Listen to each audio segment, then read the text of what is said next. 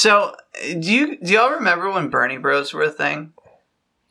Like, Yeah. in, in the media, the constant talk about Bernie Bros, how Bernie Sanders supporters are uniquely toxic online. You remember that? I mean, I, I still kind of, I think it's still sort of hovering around, you know, in various spaces. Maybe, but since the primary is over, it seems like it's sort of in in, in the background. Now. that- Maybe Yeah, it's like- probably more like Slack channels with Neera Tanden on them that, that, that keep keep keep uh, promoting Keeping it that alive. idea. Keep the Bernie Bro alive. Ugh. So so there was no what, what you know. Let's let's talk about something that boils my ass. uh, It's a new segment. yeah, no, but uh, there was never any evidence um, that that Bernie supporters were uniquely toxic among the online, you know, political people. Um, there, there were never any studies that, that showed this, um, and, but and yet you heard it all the all the time. All you the heard Chuck time. Todd call call them digital brown shirts, and then and then later when he was challenged on the term Bernie Bros, he's like, "Well, what do we call them? Bernie siblings? Bernie people? Like, like okay, okay, Chuck Well, and then Todd. Chris Matthews, uh, who subsequently uh, was fired, but over something else, over being creepy with women, uh, compared Bernie's Nevada win uh, at, right after you know he won Nevada that night on the MSNBC coverage. He he compared it to the Nazi invasion of France, and like you know, as a Jew, um, I was I was livid. I was fucking livid with that Yeah. shit. Yeah, it's really. I mean, that like, and not only like Bernie Sanders could have been the first Jewish president of the United States, and that is And no one ever is a- talked about No one ever talked about it. It's a big deal. No one ever talked about it. He's the and first. to be fair, like he tended to downplay that. Um, only in like I think he was sort of pushed by some campaign advisors to go more into your personal story because it's a really great story on many levels. Um, but so like part of that's just I think not him not promoting it, but all, like all the identity politics folks just like conveniently ignored it. Right, he's the first first non Christian candidate to win a presidential primary uh, contest in the United States. Well, it, he it was is in interesting history. that, that that particular identity falls outside of the um, protected group sort Right. of identities, even though they are like the ultimate minority. Right. I mean, until ways. recently, I feel like you know I mean, because I- I don't under know, Trump, man. the anti-Semitic incidents have gone way up. So I think more people are taking it seriously again. It's just not. It's not all that talked about because Jews are, you know, But there, there, White. there, there are like arguably reasons for it, but it is it's Right. interesting. Well, yeah, the I mean the the the Ashkenazi uh, people with Ashkenazi uh, ancestry are, are considered white by non-Nazis. Mm-hmm. Although the Nazis think like all Jews are are not part of the white race.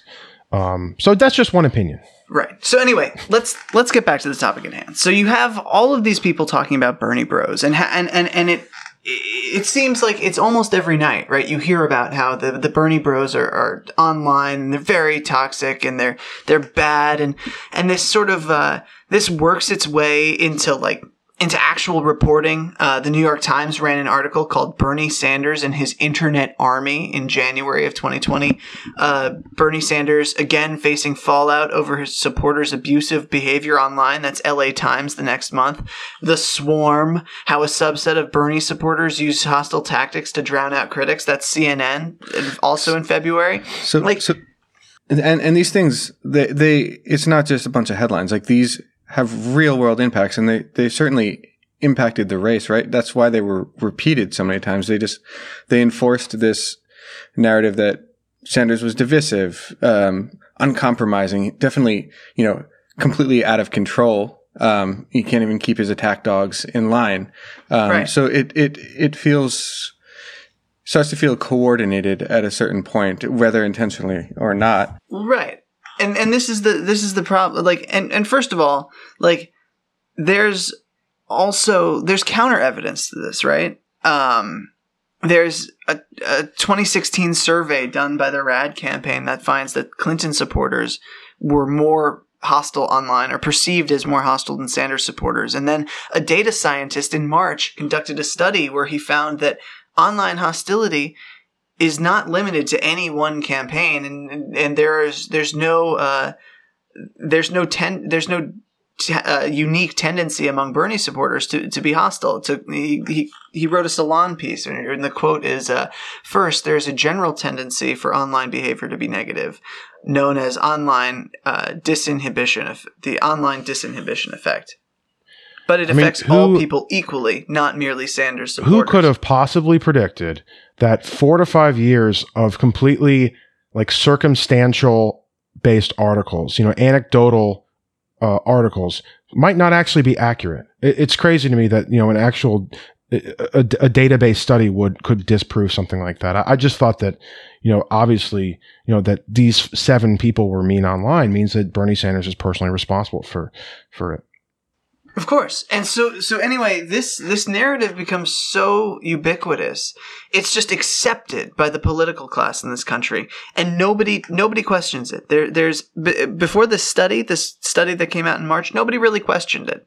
Um and it, it was accepted by by voters too. I mean, I saw this on Facebook. I saw people posting, "Oh, the Bernie Bros are just so they're so toxic, they're so hostile, they're so white, they're so male, they're so th- this, that, and the other thing," and and it was all wrong. I mean, and was, that was something that really unified like the centrists, the libs, and the kind of Warren progressive, to some of the Warren progressives, I should say, uh, was just this sort of universal acceptance of the Bernie bro as being a real thing. right. And I mean, I I think, as Mark said, it probably affected the race. So this story, this the Bernie Bro narrative and how how widespread it got really shows how a handful of big media outlets dominate the industry and have the ability to not only determine the news cycle but to also build consensus. But what happens when they get stuff wrong? And that's what we're going to tackle today. This is another episode of Gilded Age, the podcast where we discuss how and why we're fucked. As always, I'm Walker Bragman. I'm Alex Kotch. I'm Mark Colangelo. Today, we're going to be talking about the media and how it's been failing us. We're going to be joined later by Maria Bustillos, who's the founder of Popula.com. So stay tuned.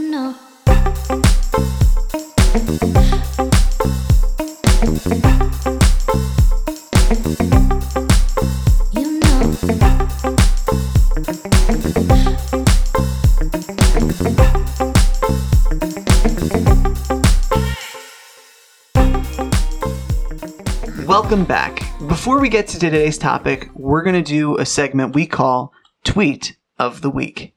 So every week, we want to highlight the really best of online, the smartest thought leaders, the wokest libs, the biggest galaxy brains of the digital era.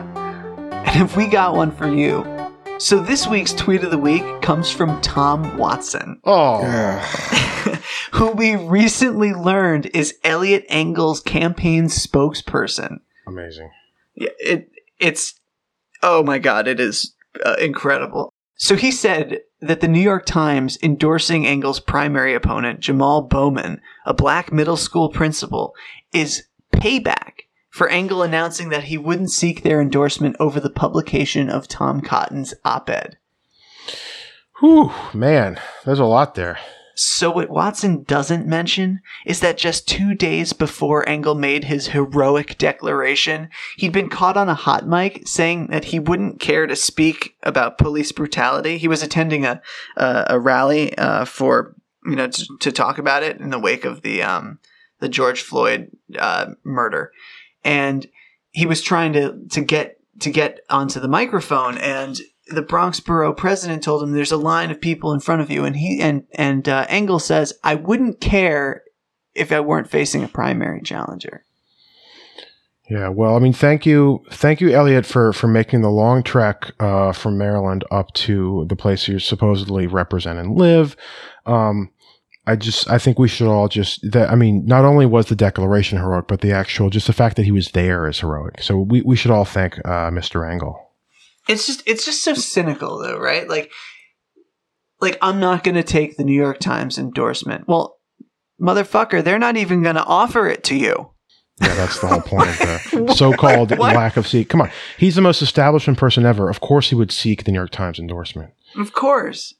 You know, so so anyway, you know, But- good but- on but- you, Tom. That is some that is No, but some- I want to I want to highlight also that the, Tom Watson's Tom Watson's allegation that um, that Jamal Bowman couldn't earn the New York Times endorsement on his own merit is racist. I mean, it's it's it's a racist statement in the context of all of this.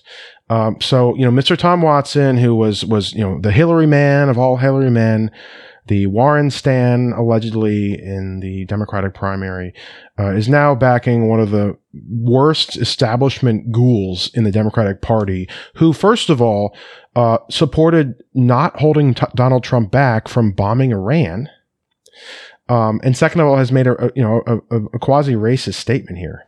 Well, it's just fun to watch to watch people like Watson, who uh, you know, Tom has Tom and I have a storied relationship. Um, Tom, if you're listening, uh, I'm sure that you're not. There are but if- volumes of, of epic history books written about this relationship. Right, Tom. If if you are listening, I'd love we'd love to have you on. I'd love to have you talk freely, although it doesn't seem like you're capable of doing that as a campaign spokesperson. Um, Well, he blocked me as well, so I I don't know how does that also work. unblock Alex. You got to unblock Alex. yeah, I mean, can, That's- is, can you fit? Is it? I don't know if this would work like uh, metaphysically speaking. Like, right. if you're if you're blocked on Twitter, can you actually be on the same podcast together? so you actually can. I Oh, know okay. that that might seem strange. I thought Twitter was real life though. Well, right. Well, it's it's sort of a mix, right? It's not real life when it's conveniently not real life, and then it's real life when it's indicative of things going. Nobody knows what the fuck they're talking about. That's so basically, that's I actually am not a significant person whatsoever, is what you're saying. That's fine. right. I mean, well, none of us are. Well, you guys have blue checks at least, right? Um, No, but if Twitter is not real life, then it doesn't matter. Oh my I mean, gosh, he's right though. Every Can we day I wake up and just praise the fact that I have a blue check mark. Otherwise, my life would be worthless, and I'm gonna do. I'm gonna pull a Laura Loomer and go chain myself to the Twitter headquarters. Maybe I mean, uh, not. I get it now. I feel her pain. Uh, yeah, I mean, it's so it's it's so legitimizing, and frankly, it's a charity that Mark's even here. You know, like Right.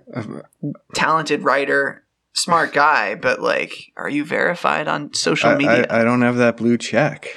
I You just don't that have it. check. Well, we got to work on that. Maybe in the next eight to ten years, Twitter will respond to uh, user messages about verification and about unsuspending accounts, which has been a problem in my case. yeah, and Good- but good- anyway, good you know who does that. have a blue check? It's T Watson. Oh yeah. So you know, Tom, we'd love to have you on, um, but that's all. That's all we have to say about you. If you're listening to this on SoundCloud, Spotify, Apple Podcasts, or wherever you get your casts, please consider becoming a paid subscriber on Patreon.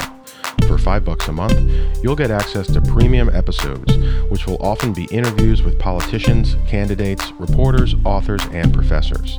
So, if you can, please pitch in at patreon.com slash gilded age. Gilded age. All right, and we are back with our main segment today why the media is so fucked up. So, in order to analyze the president, we have to look at the past. Um, how did we get here? Now, the consolidation of media was already a problem in the 1980s. Uh, in the 1983 well known book, The Media Monopoly, uh, Ben Bagdikian uh, revealed that just 50 corporations owned about 90% of, of American media. Uh, but that wasn't nearly enough consolidation for Bill Clinton, the president in the 90s.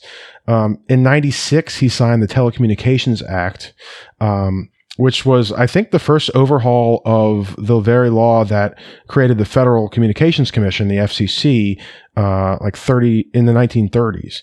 Um, so the bill naturally was lobbied on by um, a bunch of you know telecommunications uh, and media industry lobbyists, uh, and um, I'm sure everyone will be shocked to know it was a vastly bipartisan bill. What? So only three percent of Congress voted against the bill. Uh, it was five senators and 16 members of the House. Wait, wait, wait! Don't tell me one of them was Bernie Sanders. Ding ding. In fact, you are right about that. then Representative Bernard Sanders of Vermont voted against it. So by 2012, just six corporations own nearly 90% of the major media companies in the US. Um, so 50 companies in 83 went all the way down to six companies in 2012. That's some major consolidation. That sounds like a really healthy free market to me. And- Thank you, Bill. and it's it's kind of frightening now because with this whole COVID nineteen situation, right?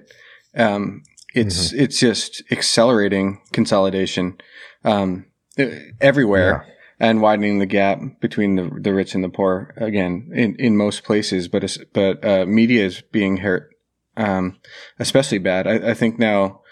About 36,000 workers at news companies in the U.S. have been laid off uh, or for or furloughed Jesus fucking Christ. because of COVID.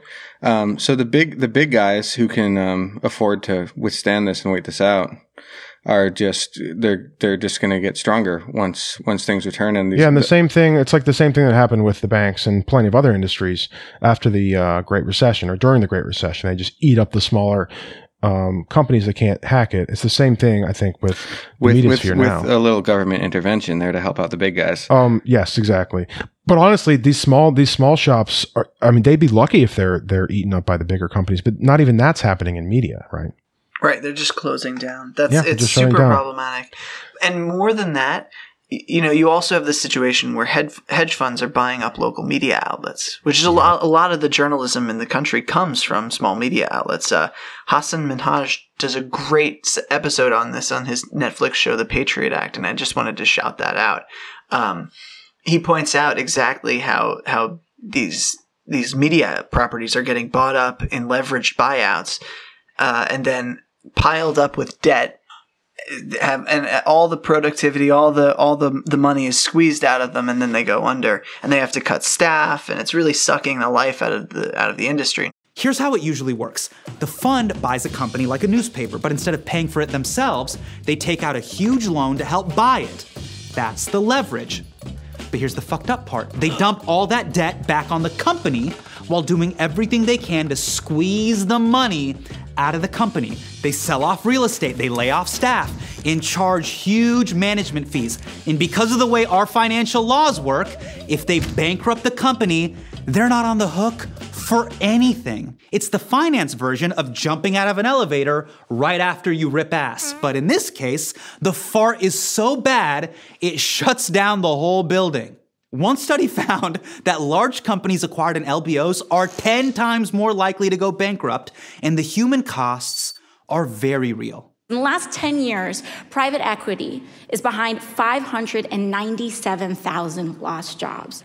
journalism really is in crisis uh, and, and and and it's worth pointing out that even at the big outlets profit margins are generally slim like we have a problem and it's not just uh, it's it's not just that like a handful of companies dominate the industry. It's that the industry generally is less profitable today than it uh, than it should be, than it needs to be. And and I I don't know what the solution is. Maybe it's it's government funding. Maybe it's um, I, I mean, let's be honest. It's probably government funding. We're probably going to Well, have to I, fund. I, I think I think yeah, I think that's got to be part of it. There's this sense that social media um, will be a renaissance for journalism, and in a lot, in a lot of ways, in a lot of ways, it has, and that's it, it's empowered smaller voices. But it is um, as these media companies have tried to, um, as these news organizations have tried to adapt to the social media landscape. Um, it's just they, it's just been a race to the bottom um, in a lot of ways, and they're they are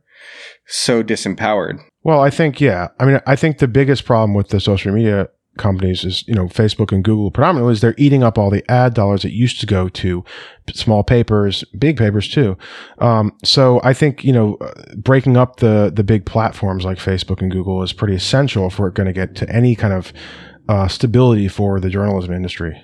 Right. So it, we can get all the benefits and less of the downsides if we if we break up these monopolies. Also, uh, we should just summar- we should just do a citizens firing of Mark Zuckerberg. um, I mean, isn't there? There's got to be some way to do that.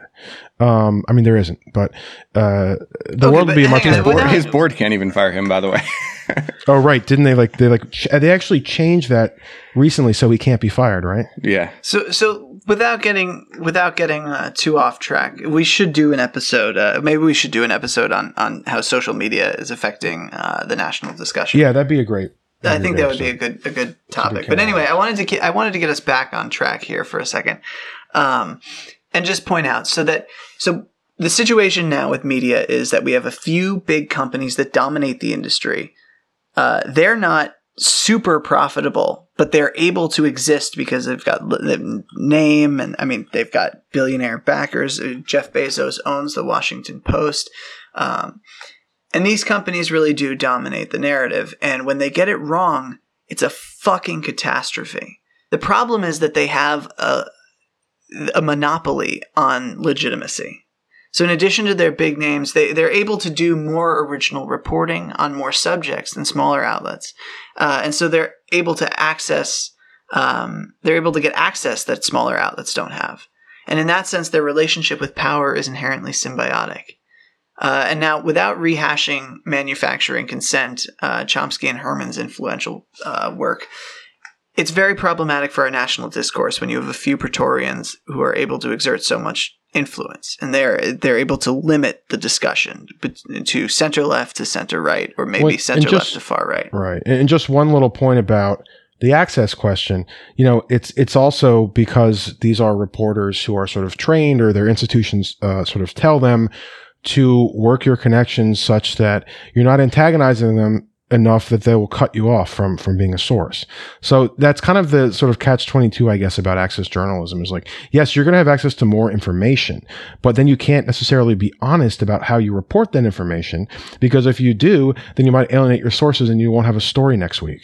Or you might alienate your advertisers. Well, right. Although a lot of these outlets do a, a subscription model, so it's, it's a but they different. but they they have like New York Times has both. I mean, they have lots of advertising Right. in addition to subscriptions. All right, so when they get stories wrong, they really get them wrong, and they have these devastating consequences for the, the country and for the world. And and I mean the most the example that pops most readily to my mind is the reporting on Russia in the 90s. And we've talked about this uh, before. What happened to Russia in the 90s uh, after the fall of the Soviet Union? America stepped up to help liberalize uh, Russia's economy. At first, Americans were welcomed there, um, and the program was headed by Harvard, and it involved privatizing large swaths of the economy, which did three things: it created a class of oligarchs, it sent Russia into a deep, decade-long depression, and it empowered a, a man who would who would uh, frame himself as the the savior against the the West, uh, Vladimir Putin.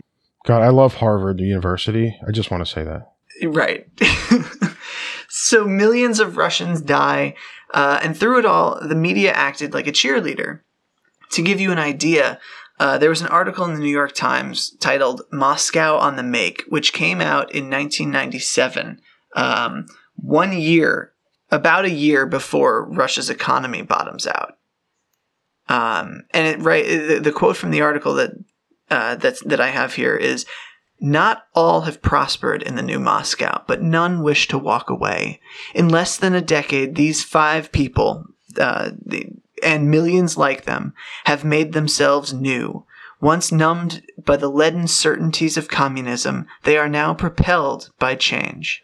What a great way to do an accurate story. As I've said before in this podcast, anecdotal evidence surely proves a, a giant point. So you know, when I talked to um, I talked to Matt Taibbi and uh, and uh, another journalist who was working in Russia at the time about what things were actually like, and and and Taibbi describes seeing like dead bodies on his way to work, like just to give you an idea of what Russia was like at the time, and and it was it was uh, sort of a, a wild west uh, time, if if ever there was one, uh, in in Russia. So I actually spoke. So I actually spoke to the author of that New York Times piece uh, back in February of 2018, and he conceded to me uh, that quote there was a tremendous uh, worldwide view that for worse or very worse, things were changing for good and things were changing in a great way.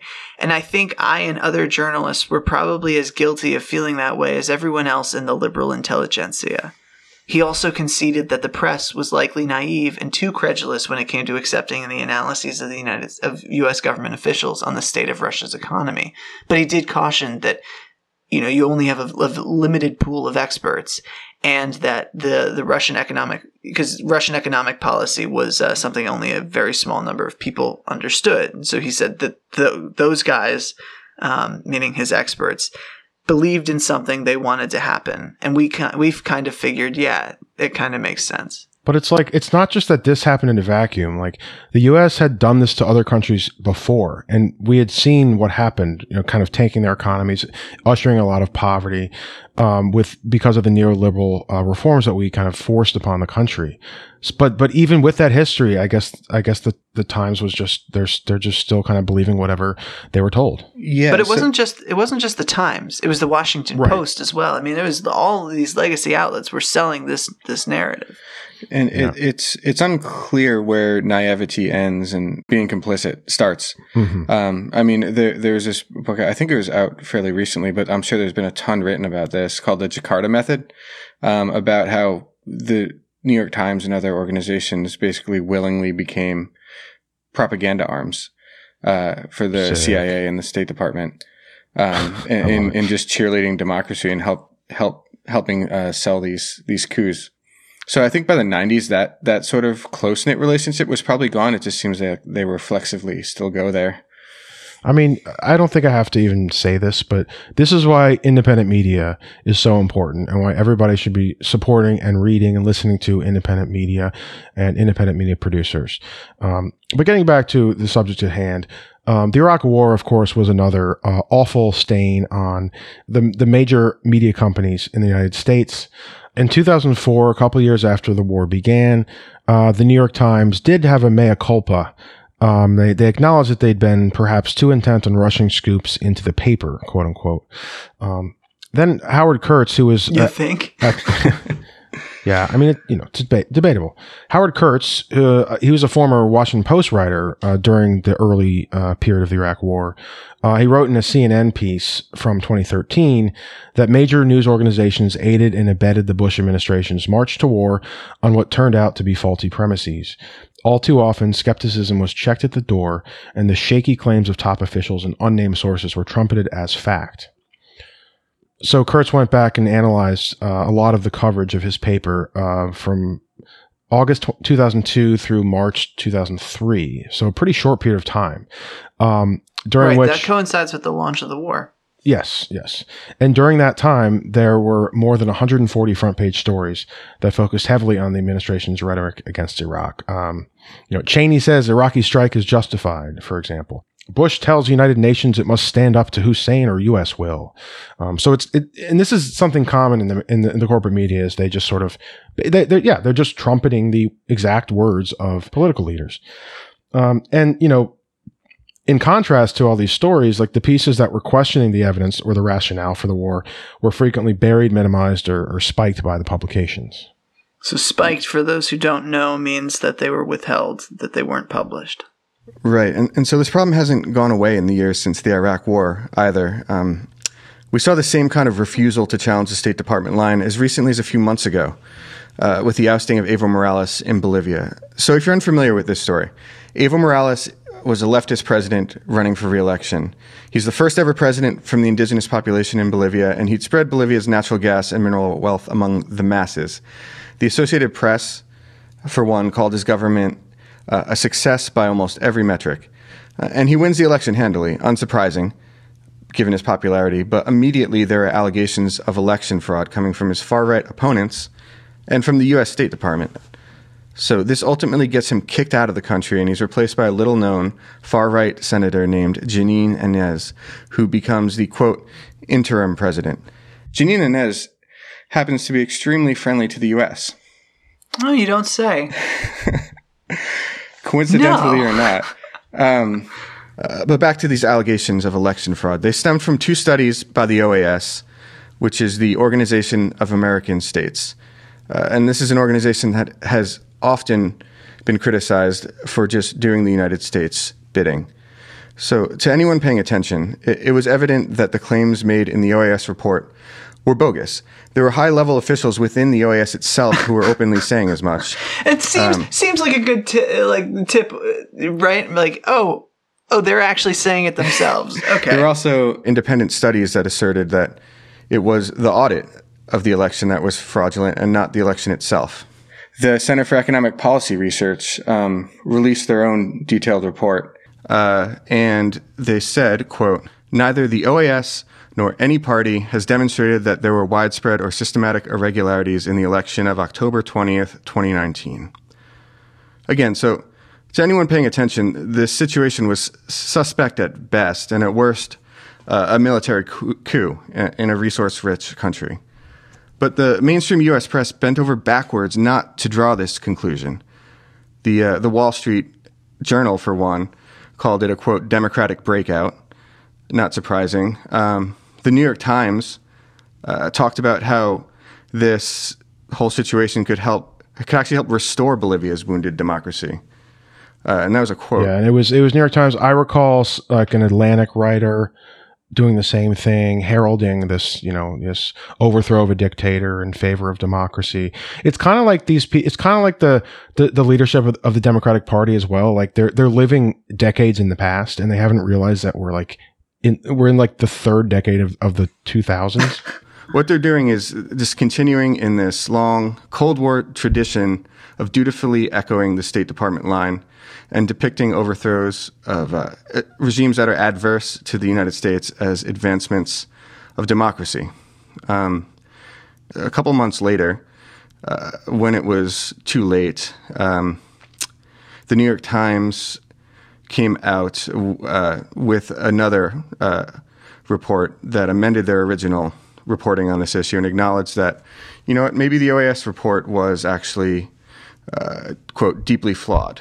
Um, but at this point, a military uh, junta had already replaced the democratically elected leader of Bolivia. yeah, like Morales is where I don't even know where he is now, but I mean he, he was deposed, and I don't think that's going to change. You know, just once I would like it if if uh, these legacy media outlets would would get a foreign story right.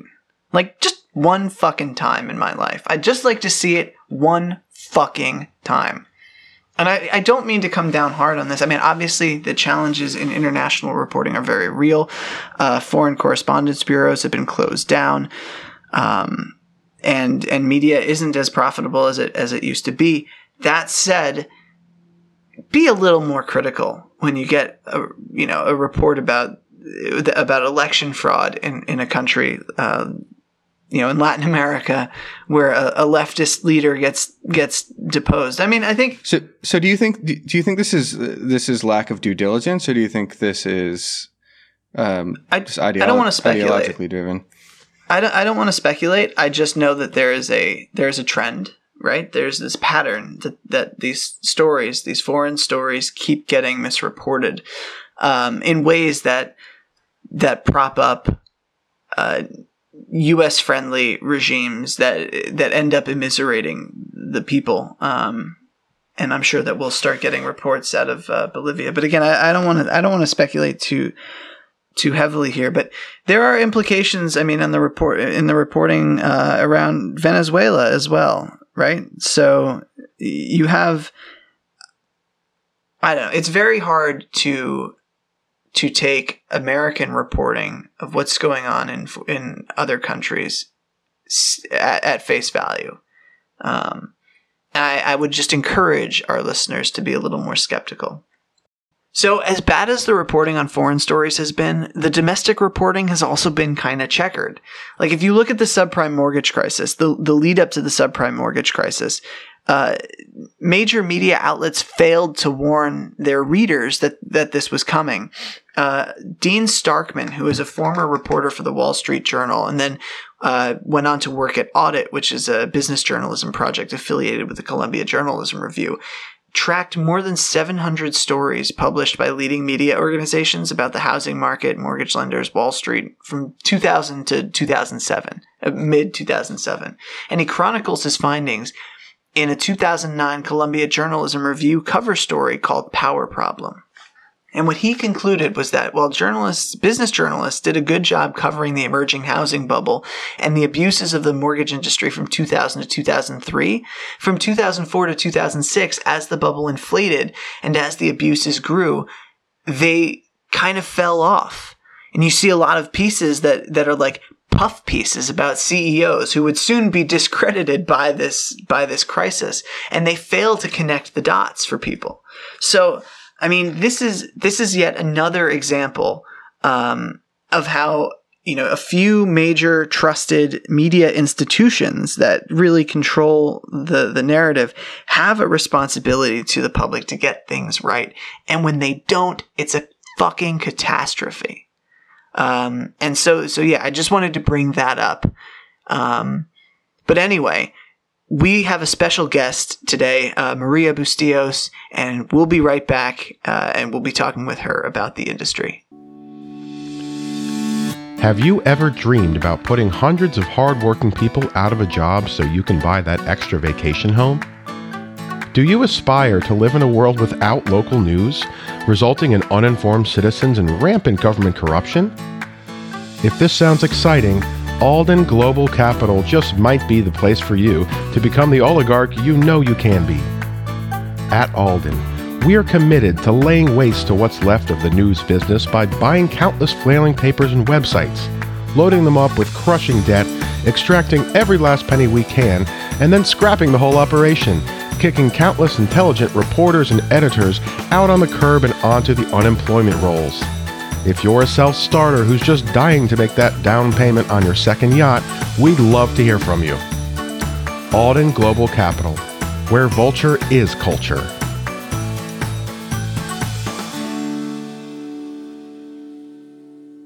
Our guest today is Maria Bustillos, the founding editor of the alternative news and culture magazine Popula. She's also Columbia Journalism Review's MSNBC public editor. She's previously been a contributor to The New Yorker, Harper's, The Guardian, and the great lady herself, The New York Times. Welcome to the pod, Maria. Thank you so much for having me. It's a pleasure. Oh, yeah, we're psyched. Um, how, how's it going out there in, in California? Like amazing and beautiful. Like you'd never know that everything is collapsing. It's like glorious weather and everybody's like, you know, outside uh, in the park and it's actually weird how nice it is.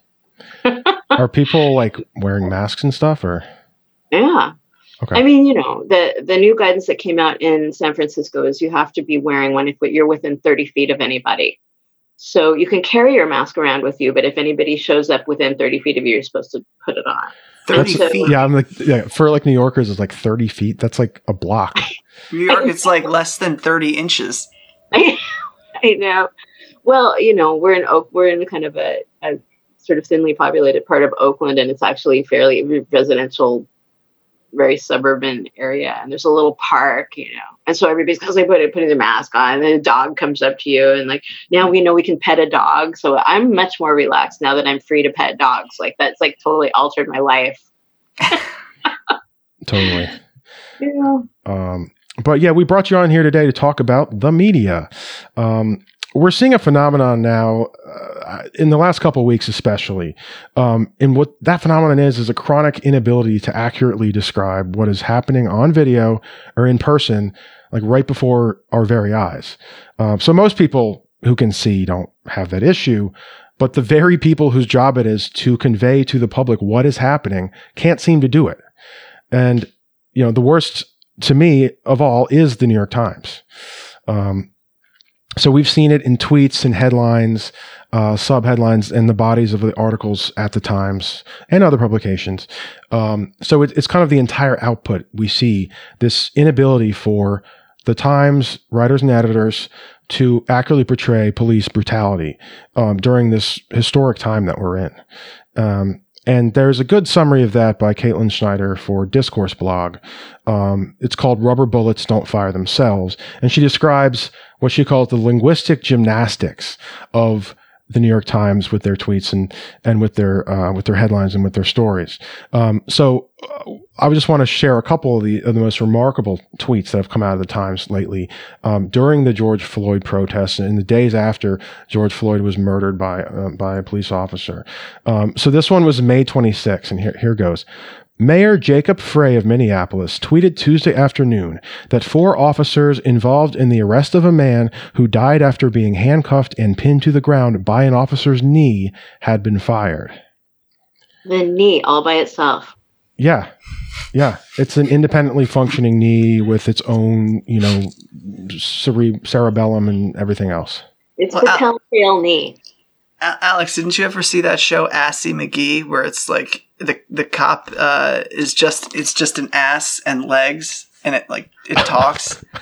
I, I didn't, but um, seems like I missed out on something in my childhood. yeah, no, it's it's uh it was on Adult Swim and um I can't believe we're talking about Assy McGee right now. but it's a hard boiled cop and the premise is that he because of an injury, he's literally just an ass and legs and Oh, wow. and sentient. So yeah. Sounds like might be an affliction that's pretty common among the cops. I don't know. Uh, Yeah. But you know, look, the the tweet's word salad. Um, in addition to obviously like giving the knee like decision making process and, and never actually saying that the officer um, was was the person who did it. Um, and there's another one that's that's I think even even more remarkable. It's three days later. So this is, you know, George Floyd has been dead for several days. It says on May 29th, breaking news.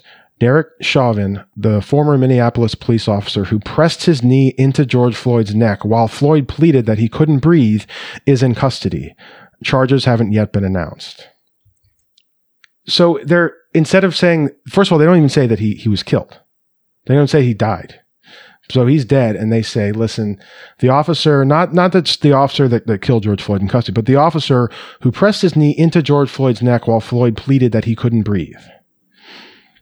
Well, I've been thinking about this constantly. You know, the, the passive voice, this is an old, old problem. There's nothing new about this. Mhm. And the, you know, with respect to police brutality, a lot of the problem is that if they say Derek Chauvin killed George Floyd, they have to, that can't, that has to be the beginning of a bigger conversation. So I kind of see the Times and other outlets like, you know, that old, uh, uh, sort of uh, World War II thing about the big lie. I kind of think what we're facing right now is the big truth, where we have to question our reality at such an at, at, at such a base level that the description it doesn't it, it's not even that it doesn't fit in a headline. It doesn't fit in a news article. Like the entire structure by which a guy like derek chauvin can um, kill somebody and if there hadn't been a camera there we wouldn't even freaking know about it.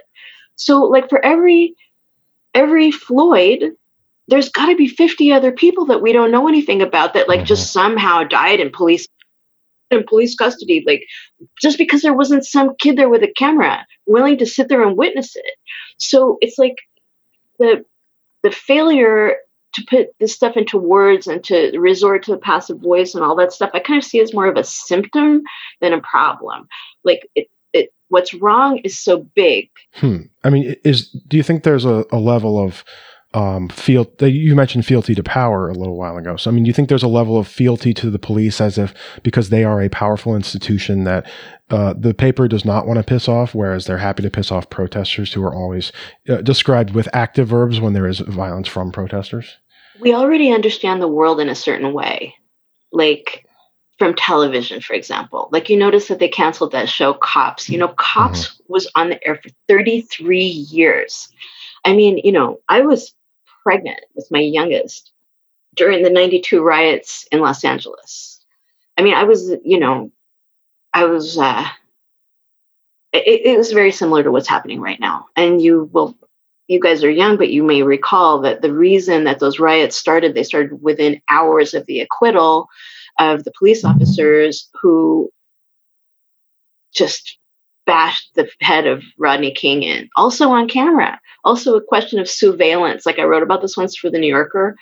You know, it's like there's a whole, a lot of academic literature and stuff written about the un, around the idea of surveillance, which is like, you know, the people making recordings and using them to join with each other and like seize power and seize the public attention and seize control of the discourse. Okay, that same thing happened in 1992. But like the understanding of of of power and how it works in American society has uh-huh. not been altered from that day to this. Like I'm telling you, the whole big structure, it's so it's so large you know? It's like we have to understand not only power of the police it's not even a matter of being afraid to piss them off it's it's a matter of having to recalibrate your concept of reality what life is in this country like what it means to get an education what it means to be a citizen what it means to vote what it means to uh, participate what it means to buy something at fucking amazon right?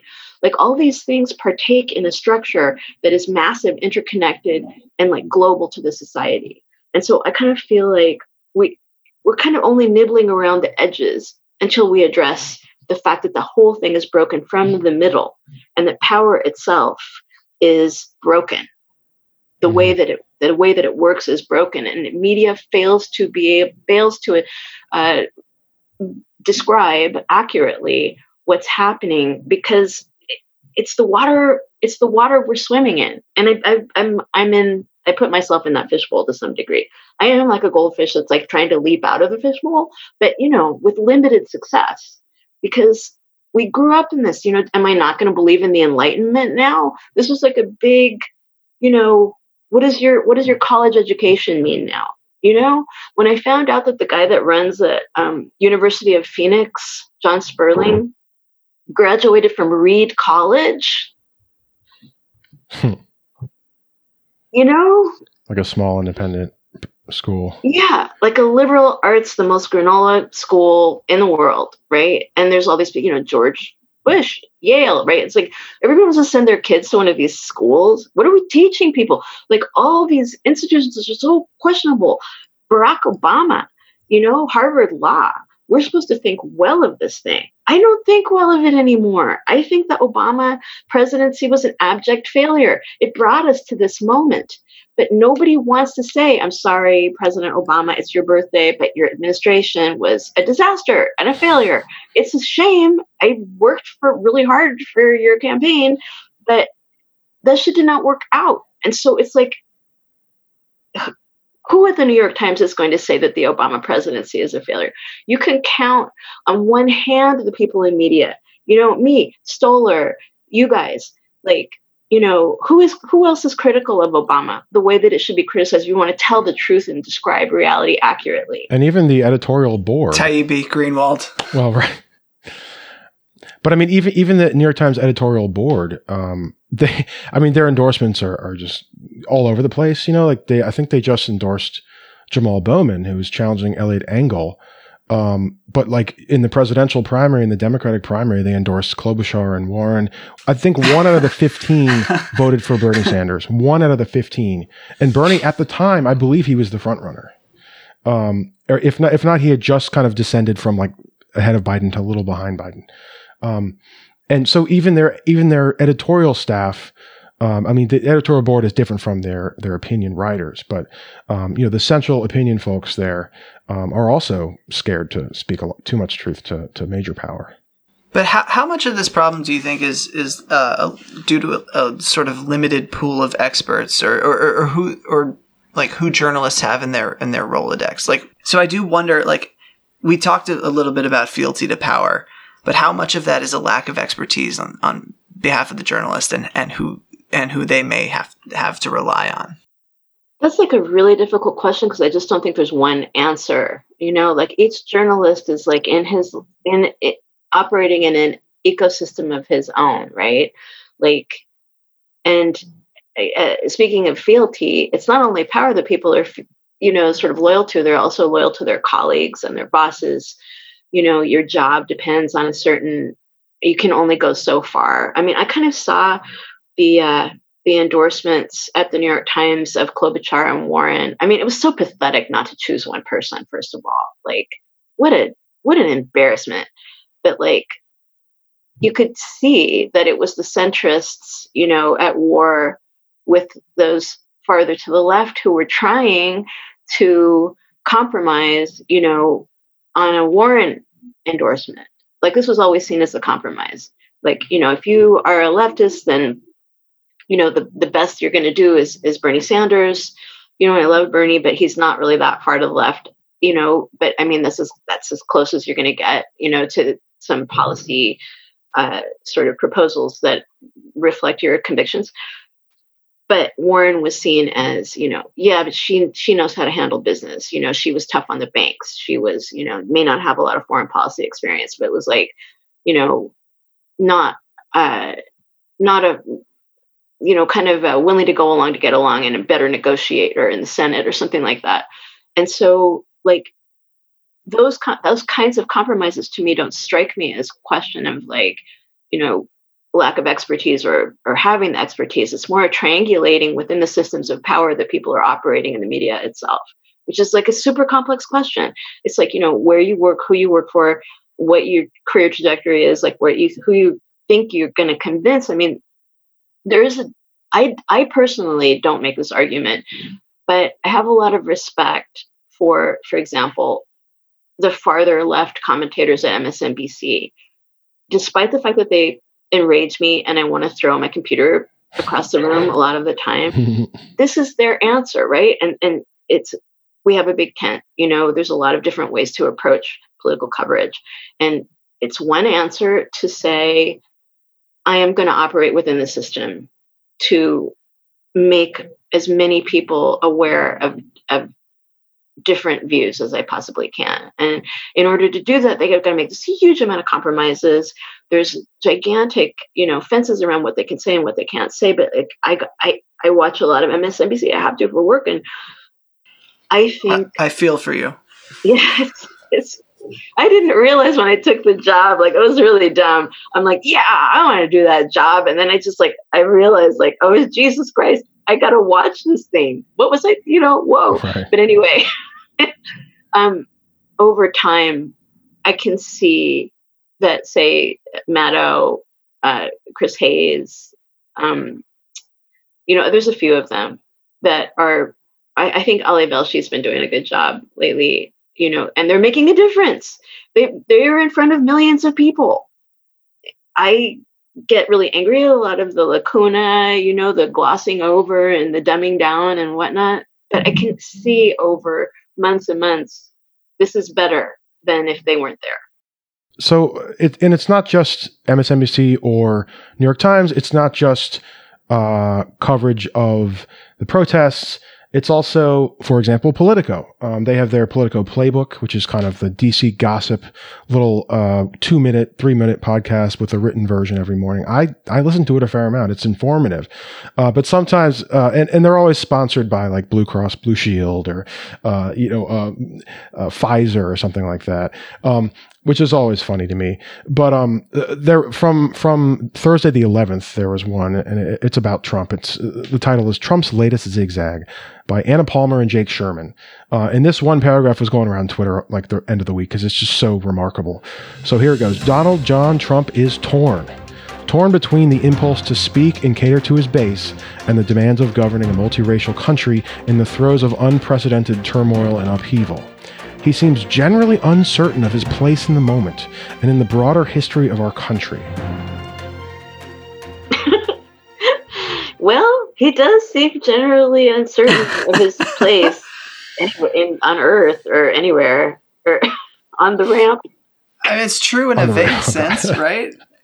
Like, Right, but the idea that what they what these you know these two DC journalists who are professional observers of politics, who should know better, are are claiming is that tr- Trump is torn between you know doing the right thing, like addressing the racism in this country and trying to bring people together, and doing what he always does 110 percent of the time, which is to to call immigrants and people of color you know uh, rodents and rapists, and to then he, so but this it gets even it gets even crazier because not only is this paragraph so so sort of out of touch, but the next paragraph um, it describes how he is is scheduled to do a rally in Tulsa, Oklahoma, um, for on Ju- on June nineteenth, Juneteenth.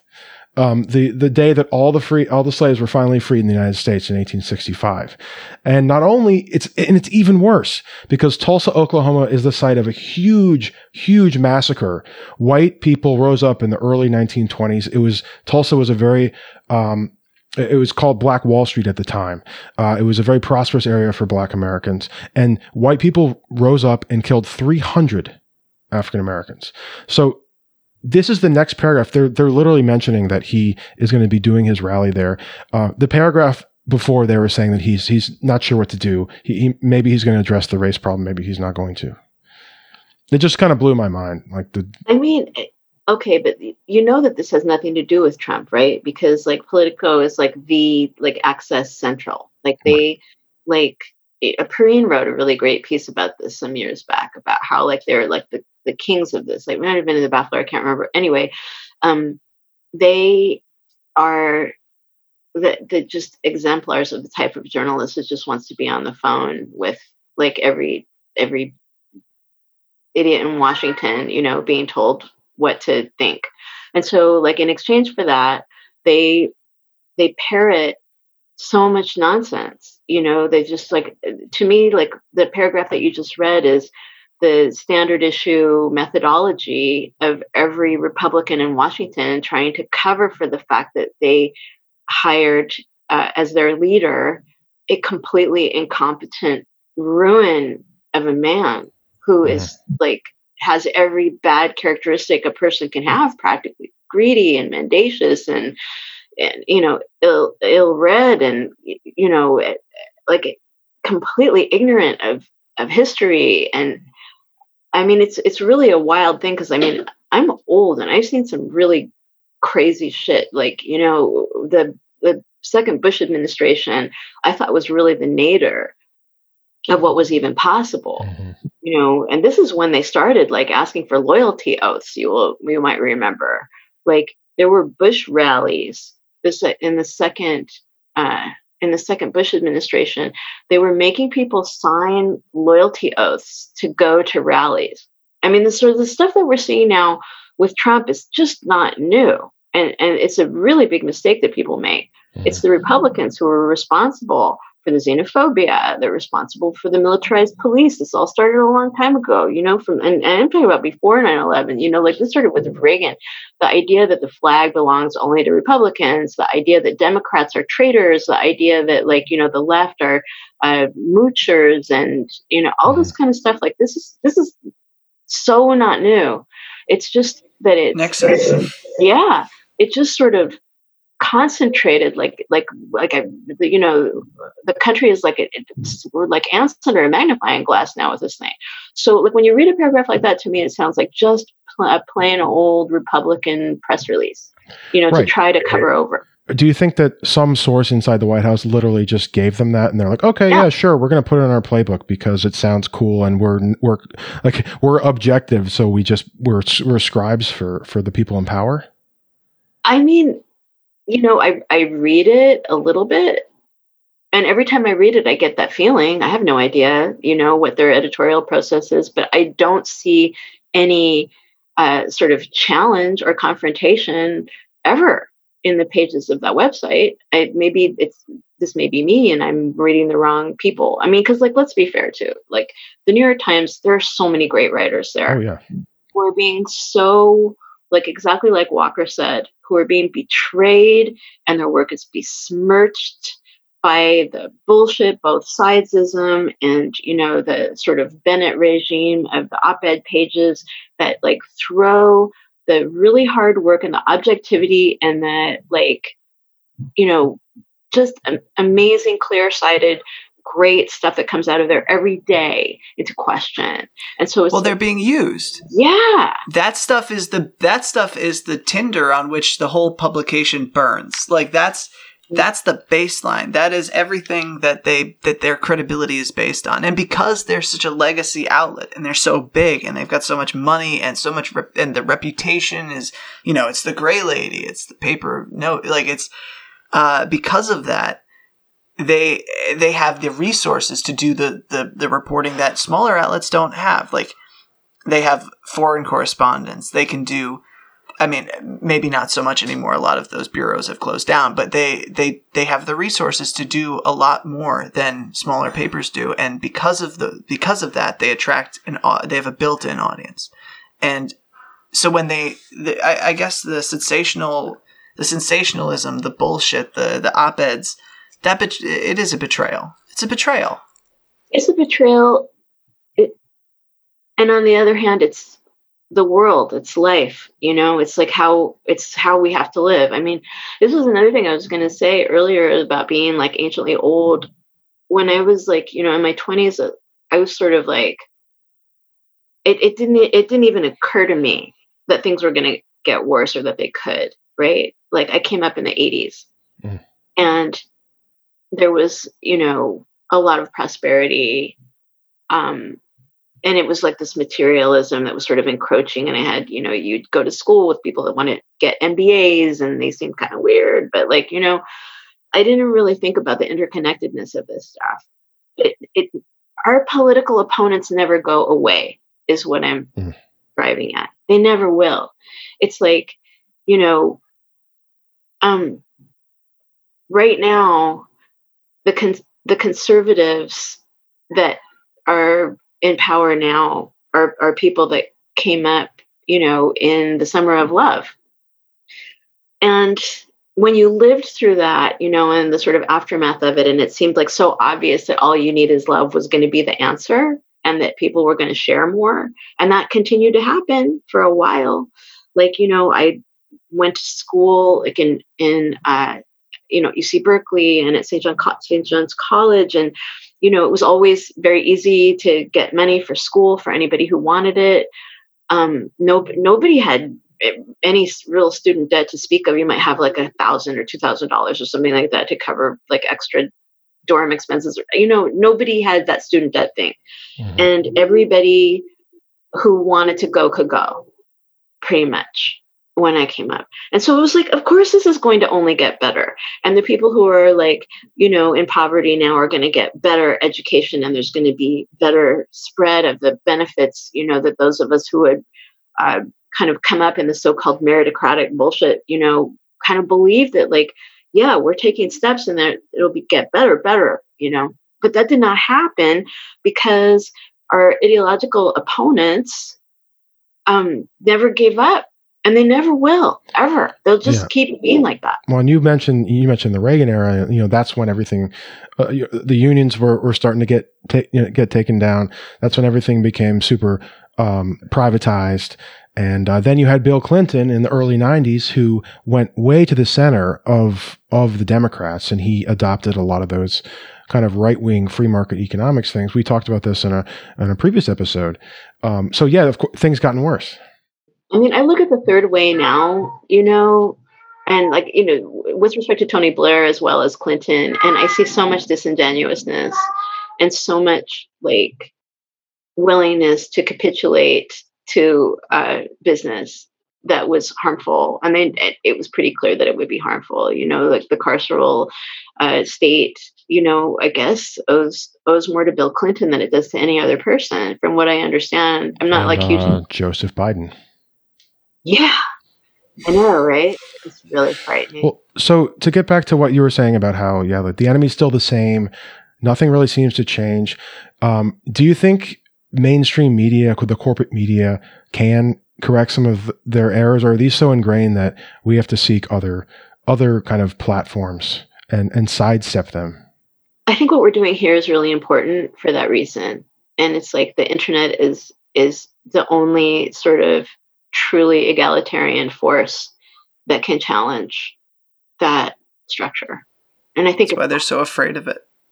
Yeah, I think it's happening. I mean, well, I mean, you can see it's it's it's not really that hard to shut off. I mean, like you can see what they've done in China. You know, after Tahrir Square, really, I think a lot of uh, a lot of institutional power like was really like, whoa, better better figure this out. So I kind of don't know what we're facing, but like for the moment, what we're doing here is really important. But yeah, no, I don't think that I don't think that institutional media is in a position to to create reforms. I'm really encouraged by what happened with James Bennet. And I would also um, sort of suggest that the internet made that happen. I'm sure it played a part, a big part. Yeah. I mean, those guys, you know, everybody now in, in media watches Twitter for a reaction and when there's a real groundswell, you know.